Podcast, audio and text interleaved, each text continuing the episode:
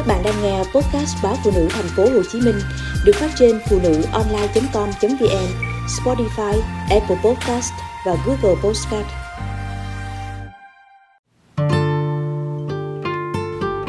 Giá mùa bão năm ấy, anh không bỏ mẹ con tôi. 25 tuổi, tôi lên xe hoa. Anh ở gần nhà. Chúng tôi biết nhau từ nhỏ nên việc làm quen tìm hiểu cũng không khó khăn gì. Hai gia đình cũng ủng hộ chúng tôi đến với nhau vì cả hai đều hiền lành, chịu khó. Cưới nhau được 2 năm thì tôi sinh con. Lúc này kinh tế vất vả hơn, anh quyết chí đi làm ăn xa.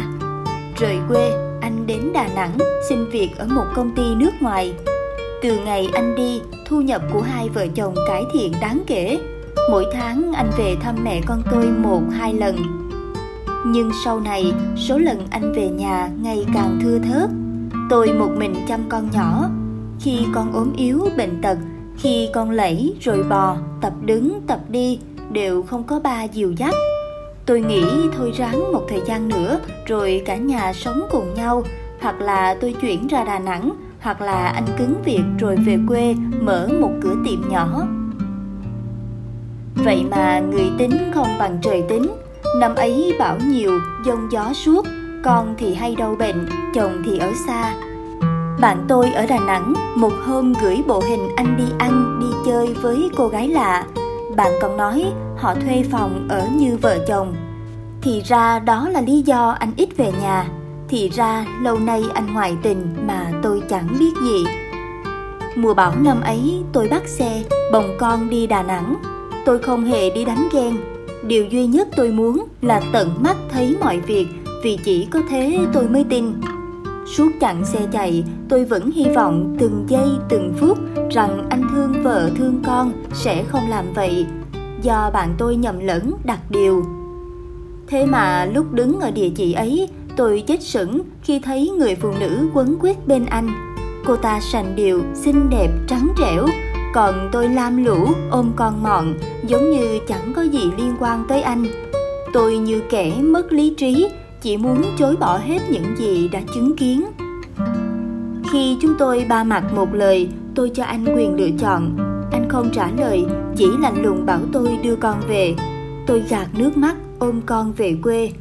Sau chuyến đi nhục nhã đó, tôi viết đơn ly hôn, đơn phương gửi ra tòa án huyện anh vẫn không buồn về thăm con suốt mùa bão đó. Thậm chí có những tối tôi phải sang nhà hàng xóm trú mưa vì nhà bị tốc mái, nước dột ướt hết chỗ nằm. Vài người hàng xóm thương xót lấy số gọi cho anh, nhưng hễ nghe đến câu, mày về ngay, còn lo cho vợ con, là anh tắt máy.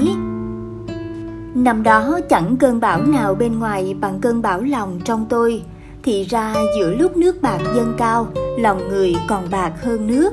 Tôi từng nghĩ anh là chỗ dựa của hai mẹ con nhưng cuối cùng anh nhẫn tâm hất chúng tôi ra để làm chỗ dựa cho người khác.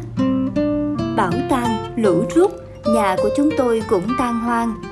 Tôi đã từng coi nó là tổ ấm là nơi tôi vun vén gia đình nên trước sự hoang tàn đó tôi chán chường muốn dẹp đi tất cả sau mùa bão đôi tháng, tôi rời quê vào Sài Gòn sống.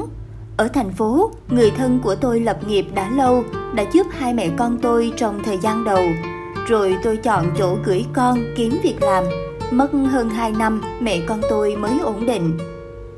Tôi cũng không gặp chồng cũ kể từ ngày ấy, nhưng mới đây khi mùa bão về, tôi vô tình thấy anh trong những tấm hình của người bạn. Anh đã về quê sống, đã chia tay cô bồ, Dịch Covid-19 hồi đầu năm khiến ngành du lịch lao đao, anh bị sa thải, giờ thì gánh thêm trận bão lũ lịch sử. Tôi cũng biết căn nhà anh đã tốc mái, nước ngập quá nửa nhà.